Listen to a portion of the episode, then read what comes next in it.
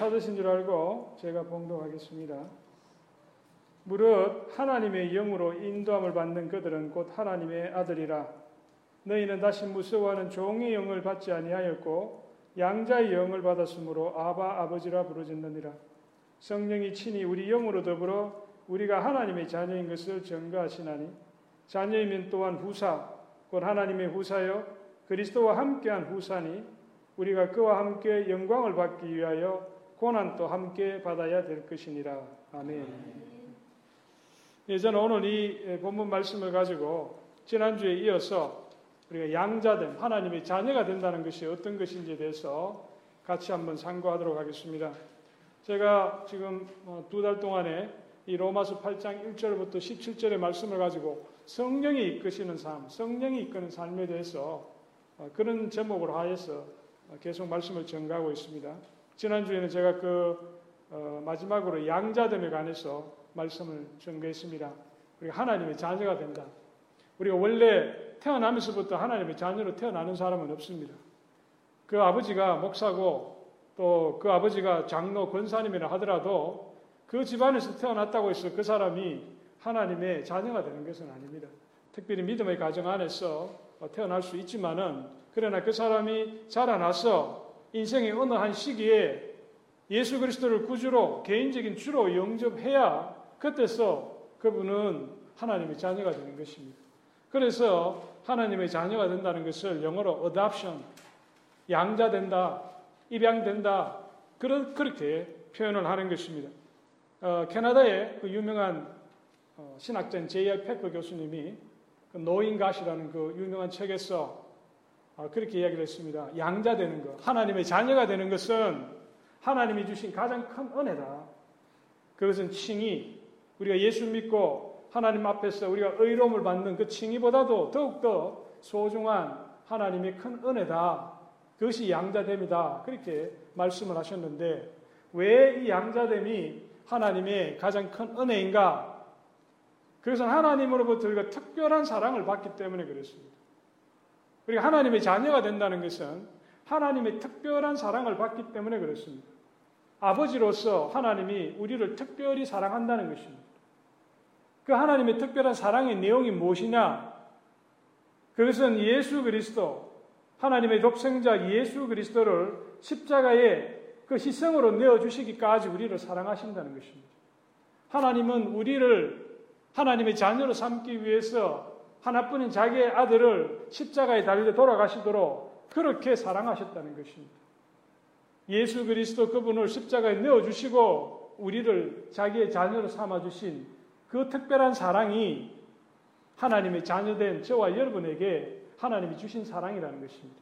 그렇기 때문에 이 양자됨이 하나님의 가장 큰 은혜라는 것입니다.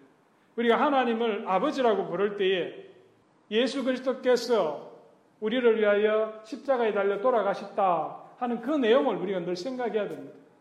내가 아버지, 하나님을 아버지라고 부르는 그 말뜻 속에는 예수 그리스도, 우리 주 예수 그리스도의 그 십자가 죽음이 들어가 있는 거예요. 그 공로로 내가 하나님의 자녀가 된 것입니다. 나의 공로가 아니고, 나의 선행이나, 나의 지식이나, 무슨 나의 외모나, 나의 인기가 아니고, 바로 예수 그리스도, 그분의 그 보혈의 공로, 그것으로 인해서 우리가 하나님의 자녀가 되고, 하나님을 우리가 아바 아버지라고 부를 수 있게 된 것입니다. 제가 어제 우리 마이크하고 저희 피에스타 몰에 가서 전도를 하는데 그 중에 제가 우리 같이 우리 만난 사람이 남미에서 온 한 남자였어요. 그 남자는 이렇게 자리에 앉아 있는데 그 옆에 어, 아이들이 노는 놀이기구가 있었어요. 동전 콰로 넣으면 뭐 이렇게 어, 뭐 이렇게 타서 이렇게, 이렇게 움직이는 거. 그 딸아이가 두 명 있는데 한 아이가 거기 타서 놀고 있고 그 옆에 또 딸 하나는 옆에서 바라보고 있고 그 아버지는 물끄러미 그 두 딸을 바라보고 있더라고요. 그 엄마는 안 보였어요.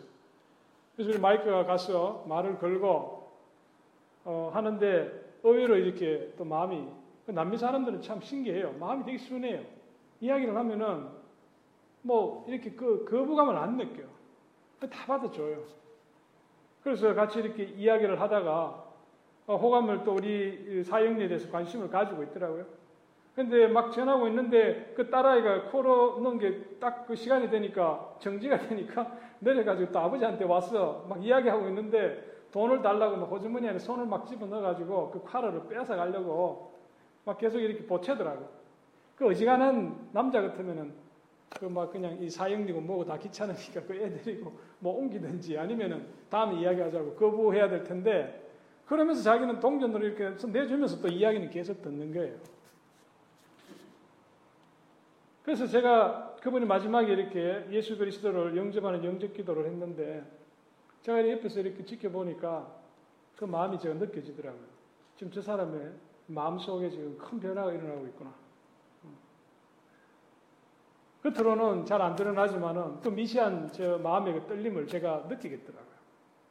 지금 하나님께서 그 사람의 그 죽은 영혼에 지금 새로운 생명을 불러 넣으셔 가지고 그 영혼을 지금 살리고 있구나. 이 사람이 지금 중생 받고 있구나. 거듭나고 있구나.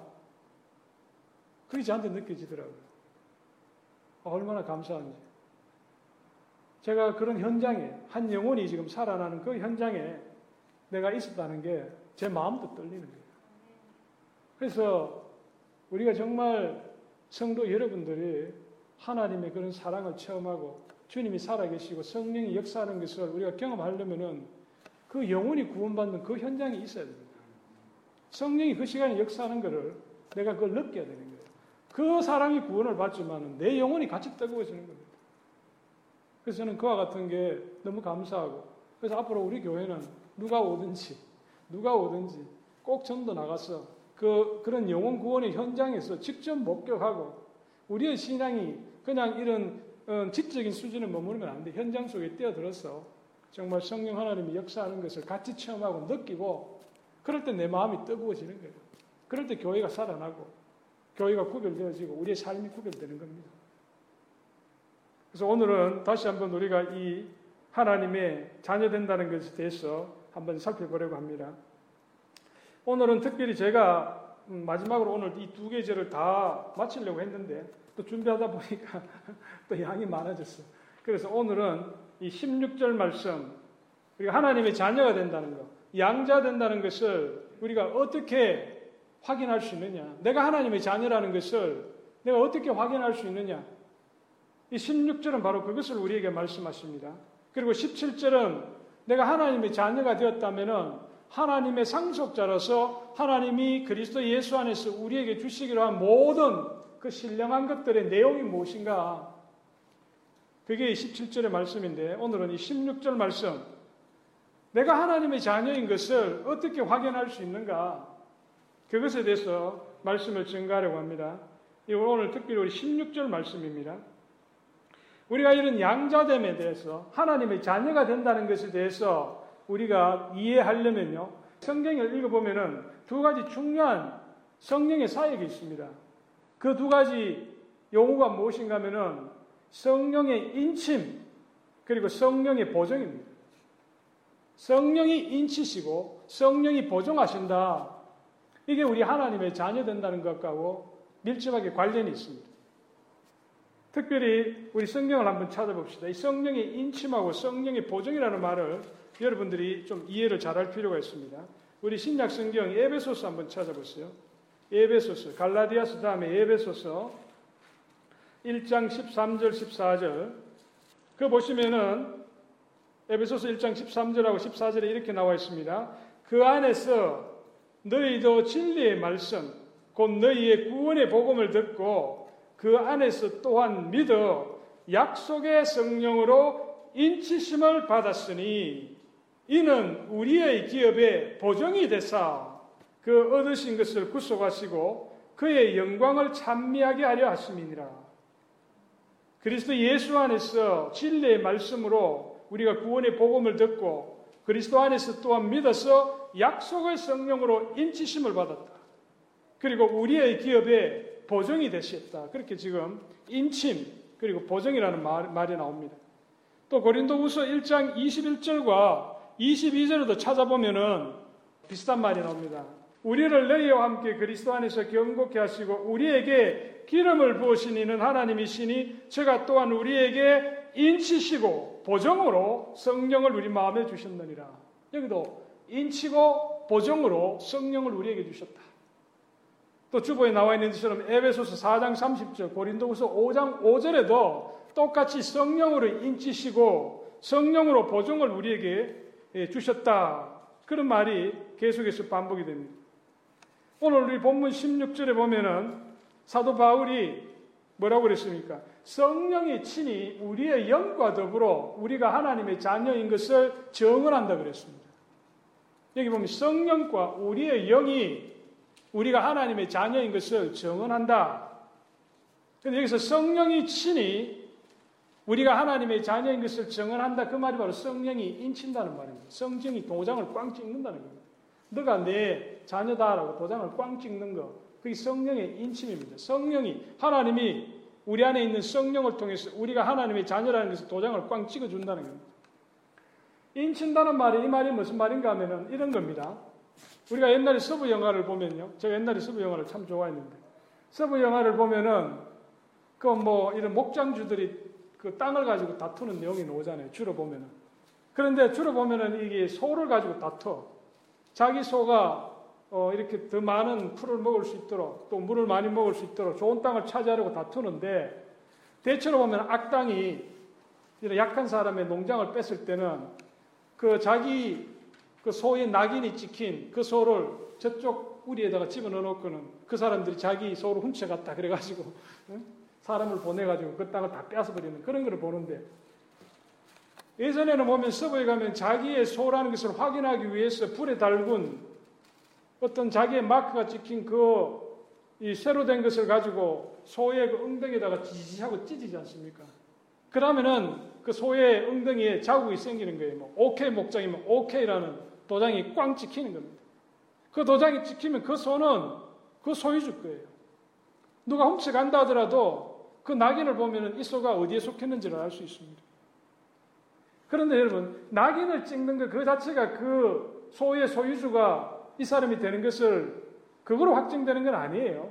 원래 그 소는 그 사람 소유였어요. 그러나 그것을 분명히 하기 위해서 소의 낙인을 찍는 것입니다.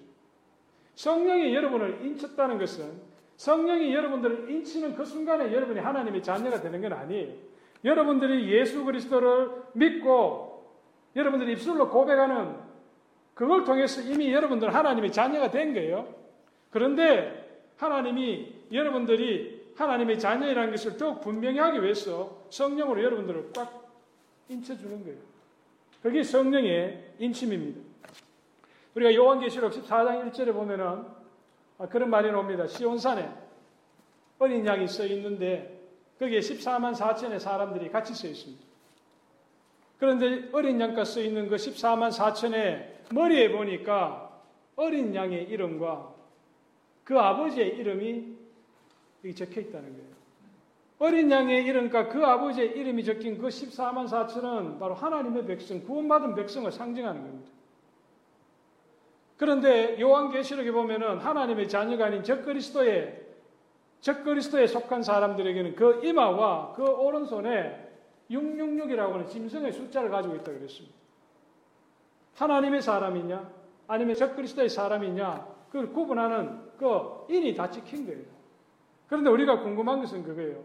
장차 우리가 하나님 나라에서 하나님 시온성에서 어린 양과 함께 있을 때는 우리의 이마에 그 어린 양의 이름과 그 아버지의 이름이 적혀 있는데 그러면 이 땅에 우리가 지금 살아가고 있는 이 현실에서 지금 여러분들 여러분들에게는 그러면 성령이 어떻게 여러분들에게 인치느냐? 지금 여러분들의 이마에 어린 양의 이름이 있습니까? 지금 여러분들의 이마에 아버지의 이름이 있습니까? 성령이 어떻게 여러분들에게 하나님의 자녀라는 것을 인치시는가? 이 부분에 대해서는요, 많은 신학자들이나 목사님들의 의견이 달라요. 근데 제가 오늘 지금 말씀드리는 것은 영국의 유명한 목사님이었던 로이드 존스 목사님의 입장에서 여러분들에게 성령의 인침이 뭔가, 어떻게 하나님은 여러분들을 하나님의 자녀로서 성령으로 인치시는가, 그걸 말씀드리려고 합니다. 로이드 존스 목사님이 말씀하시는 성령의 인침이라는 건요, 성령 세례를 두고 하는 말이에요. 성령 세례. 근데 참 이 성령 세례라는 말이 여러 가지 많은 혼란이 있습니다. 왜? 성령 세례라는 말을 똑같은 단어를 사용하지만 다르게 사용할 수가 있어요. 여러분들이 예수를 믿으면요. 첫 번째 일어나는 게 중생이죠. 하나님이 여러분들이 죽은 영혼을 살리는 거예요. 아까 제가 말씀드린 그 호세가 하나님을 모르고 있다가 그의 영혼이 죽어 있었는데 성령 하나님을 통해서 그 영을 살리십니다. 그 영이 깨어나면 이제 하나님의 말씀을 들었을 때 그것이 믿어지고 받아들여지고 자기의 죄를 깨닫게 되고 회개에 이르고 믿음을 가지잖아요. 그러면은 성령 하나님이 여러분들 안에 들어와셔서 이제 영혼이 사시게 되는 거예요. 그걸 성령의 내주라 그럽니다. 영어로 하면 the indwelling of the Holy Spirit. 성령이 내 안에 이제 영혼이 거하시는 거예요. 그런데 어떤 분들은 성령이 내가 예수 믿고 성령이 내 안에 들어와서 사시는 이것을 성령의 세례라고 그럽니다. 그렇게 말하는 사람들이 있어요. 그런데 로이드 존슨 목사님이 말씀하시는 성령의 세례는 성령이 내주하시는 그것을 두고 하는 말이 아니고 성령이 여러분들 안에 내주하고 계시지만은 특별히 성령이 강하게 여러분들에게 특별히 역사하실 때가 있어요. 특별한 체험이 있어요. 로이드 존슨 목사님이 말씀하시는 성령 세례는 하나님이 여러분 안에 주신 그 성령께서 특별하게 여러분들의 삶 속에서 역사하시는 그걸 성령 세례라고 그러는 거예요. 예를 들면은요, 가장 대표적인 게 성경에 보면 오순절 성령 강림 사건 때 제자들이 한 마가의 다락방에 모여서 간절히 기도하고 있는데 성령이 불의 혀처럼 각자의 머리 위에 임하고 급하고 강한 바람 소리처럼 그 온 집을 방 안을 이렇게 성령의 강한 역사가 일어났지 않습니까? 그리고 각 사람에게 하나님께서 각 나라 말로 하나님의 복음을 전가하도록 그렇게 역사를 하셨습니다. 그런 특별한 체험이 있는 거예요. 그런데 이 예수님을 따르던 제자들이 그러면 그전에는 예수님을 믿지 않던 사람들인가? 그 사람들은 구원받지 않았던 사람들인가? 아니에요. 그 사람들은 구원받은 사람들이에요. 그러나 그 시간에 성령이 특별하게 그 사람들에게 역사했던 것입니다. 성령의 특별한 역사가 있기 전에는 제자들은 근심을 했습니다. 이제 예수님이 성천하시는데 우리들은 어떻게 될 것인가? 또 저들은 자신들의 구원에 대해서 흔들렸습니다. 그런데 특별히 오순절 성령 강림 사건을 통해서 저들이 성령 세례를 받고서는 그 마음이 뜨거워져서 그때부터는 복음을 담대하게 전가하는 거예요.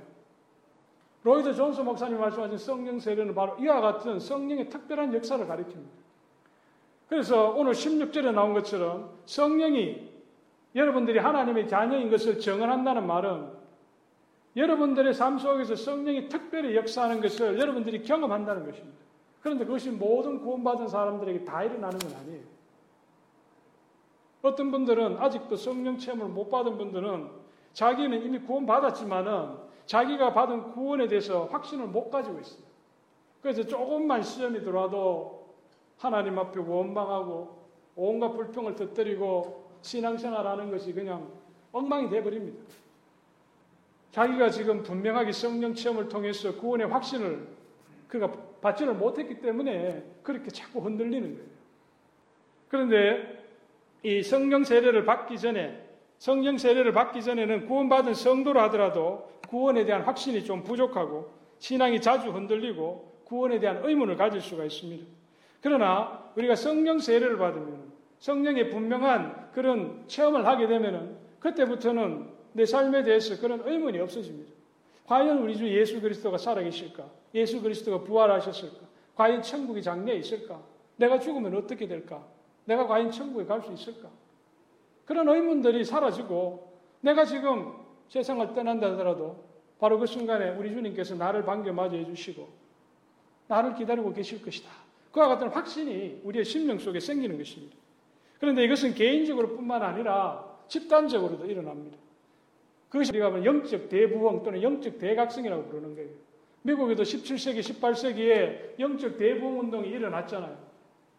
그래서 많은 미국 사람들이 회심하고 주님께로 돌아온 놀라운 역사가 일어났습니다.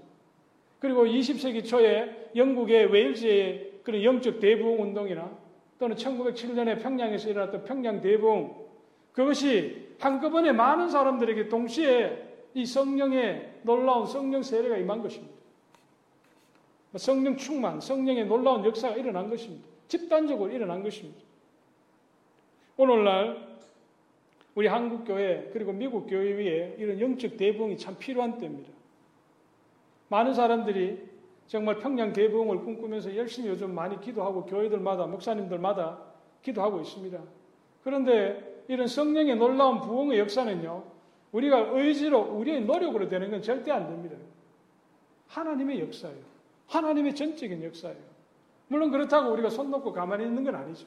우리가 하나님 앞에 성령의 그런 놀라운 기름 부음이 집단적으로 한국 교회와 미국 교회에 일어나기를 간절히 우리가 바라면서 기도하고 부르짖는 거 필요합니다. 그리고 우리가 그것을 기다리고 사모하는 마음이 있어야 돼요. 우리의 사모가 그것을 만들어내는 건 아니지만 우리가 자녀된 우리들이 그와 같은 성령 세례를 바라고 간절히 기도할 때에 하나님이 하나님의 때에 그것을 주시는 거예요. 개인적으로뿐만 아니라 교회 전체 차원에서 한국 교회와 미국 교회 전체 차원에서도 성령의 기름 부음이 참 필요한 때입니다. 여러분 성령의 체험이 없으면요. 성령의 체험이 없으면 내 신앙이 불확실하기 때문에 내가 하나님이 원하시는 그런 거룩한 삶을 살기가 참 어려워요. 왜 오늘날 한국교회가 많은 문제를 지금 일으키고 있습니까? 이런 성령의 뜨거운 체험이 지금 없어요. 내가 하나님의 그런 구원의 분명한 확신을 가지고 있다면 내 삶이 근본적으로 변화가 일어납니다. 죄의 유혹 가운데 그것을 이길 수 있는 힘을 우리가 얻게 되고요. 또 내가 주님을 사랑하는 그런 열망이 깊어지기 때문에 신앙이 열심히 생깁니다. 영혼 구원에 대한 뜨거운 마음이 있기 때문에 내가 주변의 사람들에게도 그리스도의 사랑으로 다가설 수 있는 거예요. 그런데 오늘날 한국 교회나 미국 교회는 그와 같은 성령 체험이 지금 없기 때문에 뭐 많은 사람들이 교회를 다니기는 하지만은 사회를 변화시킬 힘도 없고 또 각자의 삶도 하나님 보시기에 정말 그런 온전한 거룩한 삶을 살지 못하는 것입니다. 그래서 저는 늘 우리 캐롤라이나 한인교회나 또 이 샬롯의 여러 많은 한인교회들 그리고 미국에 있는 이런 이민교회 위에 그런 성령의 놀라운 역사가 일어나기를 정말 간절히 원합니다. 우리 개인의 삶뿐만 아니라 우리 공동체적으로 그런 성령의 기름 부음이 있어야 됩니다. 그럴 때에 정말 하나님이 원하시는 그런 어, 교회 또 사회가 이루어지는 것입니다. 그런데 오늘날의 문제는요, 하나는 무엇인가 하면은 교회 가운데 이런 은사주의 운동이 너무 많이 들어와 있어요. 그리고 성령의 은사, 성령의 열매, 제가 지난번에 말씀드렸지만 은사 자체가 나쁜 건 아닌데 이런 성령 체험을 은사주의 쪽으로만 사모하는 그런 사람들이 지금 많아지고 있다는 거예요. 내가 성령의 이런 세례를 받게 되면은 여러 가지 많은 그런 이적들이 나타나기도 합니다. 내가 방언을 말하고 병 고침의 역사가 일어나고 귀신을 쫓아내고 예언을 하고 또 어떤 사람은 입신의 경지에 들어서 사도 바울과 같이 삼층천을 바라보고 또 체험하고 하는 그런 놀라운 역사도 일어나고 그런데 이런 성령 체험이 그것이 전부가 아닙니다. 그리고 성경에서는 성령의 체험을 하게 될 때에 특별한 체험을 하게 될 때에 반드시 그런 특별한 신비적인 성령의 역사가 은사가 일어나는 것은 아니라고 그럽니다. 일어날 수도 있지만은 반드시 그것이 일어나야만 되는 것이 아니라는 것입니다. 그런데 오늘날 은사주의를 신봉하는 그런 많은 교회에 대해서는요, 이 성령의 은사 쪽에만 신경을 씁니다. 예언을 하고, 무슨 신유의 능력, 아니면 뭐 방언, 뭐 이런 쪽으로만 계속 강조를 하고, 아예 그것만 그냥 어릴 때부터, 주일학교 때부터 강조하고 가르치고 훈련시키고, 그 자체가 나쁜 건 아니지만은, 그러나 성령의 은사를 받고 우리가 이런 성령 체험을 하는 본질적인 공통적인 특징은 뭔가 하면요. 내가 주님을 더욱 사랑하게 된다는 거예요. 내 마음이 주님을 사랑하고 주님을 더욱 알기를 원하고 또 영혼 구원에 대한 그런 뜨거운 열망이 생기고 그것이 성령 세례를 받은 사람에게서 일어나는 공통된 특징이라는 거예요. 내가 그런 언사를 사모할 것인가 아니면 내가 예수 그리스도와 그 다음에 내가 영혼 구원을 더욱 사랑, 영혼 구원에 대한 사랑을 내가 내 가슴에 품을 것인가 우리가 바로 후자를 택해야 되는 거예요. 하나님이 이런 성령 체험을 주셨을 때는 우리가 그런 은사를 우리가 주셨을 때는 그것을 통해서 우리가 예수 그리스도를 더욱 알고 또 우리가 영혼 구원에 대한 그런 뜨거운 어, 사랑이 생기고 우리의 삶이 거룩하게 구별되어지기를 원하시기 때문에 하나님이 그와 같은 체험을 주시는 것입니다. 제가 예전에 목사가 되기 전에 아, 서울의 경양교회를 제가 다닐 때 저는 뭐 그때 이제 교회를 열심히 다니고는 있었는데 그런 성령 체험을 못했을 때예요. 세례 받고 신앙생활을 이제 좀 열심히 하던 시기에 어, 제가 그때 경량교회 성가대를 들어갔어요. 성가대를 봉사를 좀 해야 되겠다. 근데 할 만한 게 마땅치 않더라고요. 교사를 할까 성가대를 할까 고민을 하다가 성가대가 그래도 좀 괜찮을 것 같아서 경량교회 성가대에 들어갔는데 어, 경량교회 성가대는 그때 이제 한 시간 미리 와서 이제 찬양 연습을 합니다. 한 시간 미리 와서 연습을 하고 또 예배 끝나고 나면 또 한 시간 연습을 하고. 근데 제가 성가대에 들어가서 열심히 이렇게 봉사를 하다가 어느 날 우리가 연습을 하고 난 다음에 예배 시작 이제 준비하기 위해서 본당에 들어가면 성가대석에 자리에 앉습니다. 그럼 피아노 반주자가 이렇게 음악을 이렇게 쫙 연주를 하고 사람들이 이제 이렇게 예배 드리기 위해서 자리에 앉습니다. 들어와서. 근데 그 순간에 제가 말할 수 없는 그런 감동이 오더라고요. 그 음악을 이렇게 연주하고 있는데 갑자기 제 마음속에 말할 수 없는 감동이 이렇게 성령이 역사하시면서 막 제 눈에서 눈물이 이렇게 막 쏟아지는데 저는 그처럼 눈물을 많이 흘려본 적이 없어요. 목사님 설교도 지금 뭐 목사님 단상에 서지도 않았어요. 그런데 그 순간에 제 마음이 막 뜨거워지고요. 말할 수 없는 그런 감동을 느끼고 막 눈에 눈물이 쏟아지는데 한 제가 몇 개월을 수개월을 그렇게 했어요. 주일날 가서 그 자리에 앉아서 예배 드리기 전에 그 자리에 앉기만 하면은 막 눈물이 쏟아지는 거예요. 뭐 말할 수 없는 그런 감사, 사랑, 또 저희 죄에 대한 그런 회개, 막 이런 것들이 겹치면서 한 제가 수개월 동안 매주 주일마다 나가서 그와 같이 눈물을 흘렸어요. 저는 그것이 나에게 하나님이 주신 성령의 체험이라고 생각합니다. 내가 무슨 특별히 그런 어, 하나님의 그런 신비적인 은사를 못 받았지만 내 마음을 그때 하나님께서 만져주시고 그때 이후로 저는 아, 내가 주님을 더욱 좀 알아야 되겠다. 내가 더욱 주님을 사랑해야 되겠다. 그래서 내가 성경 말씀도 더욱 깊이 사모하게 되고 더욱더 내가 어, 주님과 좀 더 가까이 있어 봐야 되겠다. 물론 당장에 제가 그때부터 무슨 목회자가 되겠다고 그렇게 된 건 아니지만 하나님이 그 이후에 저희 삶을 이끌어 가시면서 결국은 나, 늦은 나이지만은 하나님이 이렇게 목회자의 길로 인도하시게 되더라고요. 그 지금 돌아보면은 그때 하나님이 저희 마음에 그런 큰 감동을 주시지 않았느냐. 저로 하여금 하나님을 더욱 분명히 알고 주님을 내가 더욱 사랑하게끔 그때 만들어 주시지 않았는가. 저는 그런 생각을 지금도 하고 있습니다. 19세기가요, 우리 선교의 황금 시절이라 그래요. 선교의 황금 시절. 우리 19세기 1800년대 그때가 정말 많은 훌륭한 선교사들이 나왔고 정말 땅끝까지 복음을 전가라고 하는 마태복음 말씀을 대로 많은 선교사들이 오지로 가서 하나님의 복음을 전가하고 정말 하나님의 영역이 나라가 확장되던 바로 그 시대가 19세기예요. 그래서 이런 선교학을 하는 사람들은 19세기를 선교의 황금 시대다. 아마 다시는 다시는 그런 시대가 오지 않을 것이다. 그렇게도 많이 이야기를 해요. 그런데 그 선교의 황금 시대가 오기 전 18세기에 우리 개신교 개신교는요 이 선교에 대해서 별로 관심이 없었어요.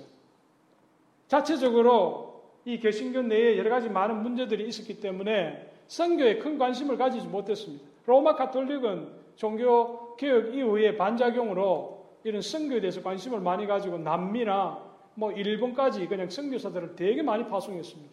그런데 상대적으로 개신교는 그 유럽 안에서 갇혀 있어서 선교에 열심히를 내지를 못했습니다.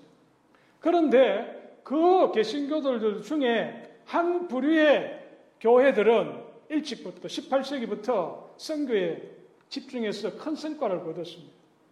그 사람들은 누구냐면은 독일 루터교의 한 분파인 모라비안 교도들이에요. 그 루터란 교회들 중에서 경건주의 운동을 하던 그 모라비안 교회들, 보스니아 출신의 그 모라비안 교도들이 선교에 대해서 큰 열정을 품고 또 많은 선교 열매를 맺었습니다. 그 모라비안 교도들의 영적인 지도자가 누구냐면은 뭐 여러분들이 다 들어보셨을 거예요. 진젠도르프 백작입니다. 그는 어려서부터 이 경건주의, 모라비안 교도들의 이 경건주의의 영향을 받아가지고 어려서부터 그는 예수 그리스도에 대한 뜨거운 열망을 품고 학교 다니면서 기도 모임을 어, 이끌면서 자연스럽게 그 모라비안 교회의 영적인 지도자가 되었습니다. 나중에 그는 이 모라비안 교도들의 해외 선교를 보내는데 그 당시만 해도 약 한 3천 명을 해외 선교사로 보냈습니다. 놀란 숫자입니다. 그 당시에 이 모라비안 교도들은 해외 선교 나가 있는 선교사들 수가 그 지역의 모라비안 교도들 성도 전체 숫자보다 더 많았습니다. 그리고 그들은 다 평신도 선교사였습니다. 그들은 선교제 나가서 낮에는 일하고 밤에는 성경을 가르치는 오늘날 이야기하면 전문인 선교사의 조상쯤 되는 사람들이에요. 3천 명이나 되는 사람들이 나가서 선교를 했습니다. 그 사람들이 그 파송한 그 3천 명의 선교사라는 숫자는요.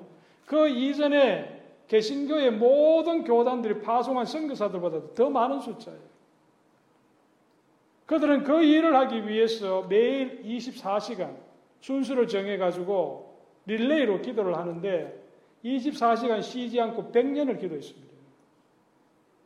그 여러분 믿기지 않죠? 24시간을 쉬지 않고 돌아가면서 100년 동안 그 사람들은 기도를 했습니다.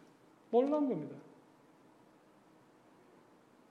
이 진전도르프 백작이 마지막에 그가 자기 성도들에게 무슨 이야기를 했냐면은 이런 이야기를 했습니다. 내게는 한 가지 열정만 있습니다. 오직 그분, 바로 그분, 바로 예수 그리스도. 이 진전 도르프 백작은 정말 어려서부터 예수 그리스도에 대한 뜨거운 열망 하나 가지고 그의 평생에 정말 영혼 구원과 예수 사랑 그것만 가지고 그 3천 명의 선교사로 파송하면서 주 일을 감당했습니다. 자기가 가지고 있던 조상으로부터 물려받았던 그 모든 재산을 그 선교 사업을 위해서 다 헌신하고 자기의 모든 삶, 자기 일생을 하나님께 드리고 오직 한 가지 열망, 바로 예수 그리스도 그분, 그분을 증거하는 그 일에 모든 열정을 쏟았던 사람입니다. 이 진전 도르프의 생각은요, 사도 바울의 생각에서 다 비롯된 겁니다. 빌리보서 1장에 보면은 사도 바울이 뭐라겠습니까? 뭐라 그랬습니까? 내게 사는 것이 그리스도, 그리스도니 내게 죽는 것도 유익함이라. 내게 사는 것이 그리스도니 내게 죽는 것도 유익함이라. 내 안에 예수 그리스도가 사실 수만 있다면은 내가 기꺼이 죽는 것도 감당하겠다. 바로 오직 예수, 그 한 분에 대한 열망, 그리고 그 예수를 전파해서 한 영혼이라도 더 주님의 자녀로 만들겠다고 하는 그 간절한 바램, 바로 그것이 성령 세례를 받은 사람의 증거입니다. 바로 그와 같은 마음을 가진 사람, 바로 성령이 친히 여러분이 하나님의 자녀라는 것을 정언해 주시는 것입니다. 그와 같은 처음에 있는 사람은 내가 오늘 지금 하나님이 부르셔도 내가 하나님 나라에 바로 들어가겠구나. 그 내가 이 세상을 살아도 흔들림이 없는 거죠. 세상이 나의 모든 것을 다 빼앗아 간다 하더라도 오직 이 세상에 빼앗아 갈 수 없는 것 오직 하나 주님 안에 있는 주님이 나를 사랑하시는 것. 내가 그 주님을 사랑하는 것. 그걸 아무도 빼앗아갈 수가 없어요. 그걸 우리가 가지고 있잖아. 그게 다음 주에 우리가 상고할 성령의 보증입니다. 성령이 그걸 우리에게 보증해 주십니다. 하나님이 우리 안에 성령을 보내주셨어. 그 하나님의 놀라운 사랑 아무도 빼앗아갈 수 없다는 것을 개런티해 주시는 거예요. 저는 오늘 이 시간에 여러분들에게 묻습니다. 정말 여러분들이 예수 그리스도를 사랑하십니까? 여러분들이 정말 예수 그리스도를 사랑하신다면요. 예수 그리스도께서 말씀하신 대로 주변에 죽어가는 영원 구원에 대한 그 똑같은 사랑을 가져야 됩니다. 때를 얻든지 못 얻든지 우리의 모든 노력을 다해서 한 영혼을 더 구원하고자 하는 그런 간절한 마음이 우리들의 마음속에 있어야 됩니다. 저는 오늘 이 시간에 여러분들 그 심령 속에 정말 성령이 성령의 불로서 또 성령의 이슬로서 성령의 담비로서 여러분들의 마음속에 임재해 주시고 여러분들이 예수 그리스도를 또 분명히 알고자 하는 그런 뜨거운 열망과 또 영혼 구원에 대한 그런 뜨거운 사랑이 여러분들 마음속에 살아나기를 간절히 바랍니다. 네, 우리 이 시간에 우리 눈을 감고 오늘 오늘 주신 말씀을 생각하면서 우리 같이 한번 기도하기를 원합니다. 이 시간에 우리 성령의 불, 우리 성령의 있을, 또 성령의 담비로서 우리 성령 하나님이 우리 마음을 채워주시기를 우리 간절히 기도하고요. 또 우리가 주님을 향한 우리의 사랑의 마음이 뜨거워지도록 이 가을에 정말 우리가 주님을 향한 우리의 사랑을 다시 한번 우리가 불태울 수 있는 우리 그런 시간 될 수 있도록 하나님 은혜 주옵소서 우리 같이 기도하고 또 우리가 우리의 삶을 통하여 또 이 교회가 영혼 구원을 향한 그런 뜨거운 열망이 있도록 한 영혼을 내가 더 구원하고야 말겠다고는 그런 우리 간절한 바람이 우리 마음속에 솟아날 수 있도록 우리 같이 기도합시다. 그리고 우리의 삶이 정말 그렇게 구별돼야 됩니다. 이 세상에 여러 가지 정말 우리를 유혹하는 것이 얼마나 많습니까? TV를 보거나 인터넷을 켜거나 우리 주변에 정말 들리는 모든 것들이 우리를 죄 가운데로 유혹하는 것들이 너무나도 많은 세상입니다. 하나님 저희들에게 거룩한 마음을 주셔서 우리의 마음을 지키고 우리의 삶을 지켜서 정말 하나님이 쓰시고자 할 때 부족함이 없는 그런 그릇들이 되게 하여 주옵소서. 우리 이 시간에 한번 통성으로 우리 같이 한번 기도하겠습니다. 자비로우신 하나님 아버지, 아버지 하나님 오늘 이 시간에 정말 성령께서 우리 마음 가운데 역사해 주시기를 간절히 원합니다. 아버지 주 예수 그리스도를 알고자 하는 그런 간절한 바람이 우리의 마음속에 생겨나게 하여 주시고 또 영혼 구원에 대한 하나님 열망이 생겨날 수 있도록 우리 하나님 도와주시기를 원합니다. 아버지 하나님 성령의 특별한 아버지 역사하심을 우리가 체험하기를 원합니다. 오 하나님 저희들 아버지 심령을 채워주시고 우리의 마음을 병케하여 주시고 아버지 하나님 정말 주님의 살아계신가 주님의 아버지 우리의 주인 되심을 우리가 고백할 수 있는 저희들 될 수 있도록 하나님 도와주시기를 간절히 원합니다. 아버지 하나님 우리의 삶이 하나님 거룩하게 구별되게 하여 주시고 아버지 이 세상의 모든 죄된 유혹으로부터 능히 승리할 수 있는 저희들 될 수 있도록 오 하나님 도와주시기를 간절히 원합니다. 아버지 하나님 또한 저희 교회가 아버지 그리스도의 예수의 사랑이 충만한 교회 되게 해 주시고 우리가 예수 안에서 아버지 하나님 화평의 마음 또 하나 되는 교회 되게 주님 도와주시고 아버지 하나님 세상 가운데서 그리스도의 사랑을 전가하는 귀한 교회로 거듭날 수 있도록 오 하나님 아버지 도와주시옵소서. 오 하나님 성령 하나님 저희들의 마음을 뜨겁게 아버지 하나님 불태워 주시고 아버지 하나님 주님에 대한 뜨거운 사랑이 다시 회복되는 하나님 저희들 될 수 있도록 오 하나님 도와 주옵소서. 자비로신 하나님 감사합니다. 오늘 사도 바울을 통하여 성령 하나님께서 저희들에게 특별히 역사해 주셔서 우리가 하나님의 자녀인 것을 아버지 인쳐 주신다는 것을 우리가 깨달았습니다. 아버지 성령 세례를 받은 사람은 주 예수 그리스도에 대한 사랑이 더 분명해지고 또 영혼 구원에 대한 사랑이 아버지 열망이 뜨거워진다는 것을 우리가 깨달았습니다. 하나님 저희들에게도 동일한 성령의 그 뜨거운 아버지 불을 받게 해 주시고 또 성령 세례를 받게 해 주셔서 주님을 더욱 분명히 알고 또 주님이 원하시는 영혼 구원이 우리의 정말 소망이 되고 열망이 될 수 있도록 오 하나님 도와 주시옵소서. 우리 주 예수 그리스도의 이름으로 감사하며 기도드렸습니다. 아멘.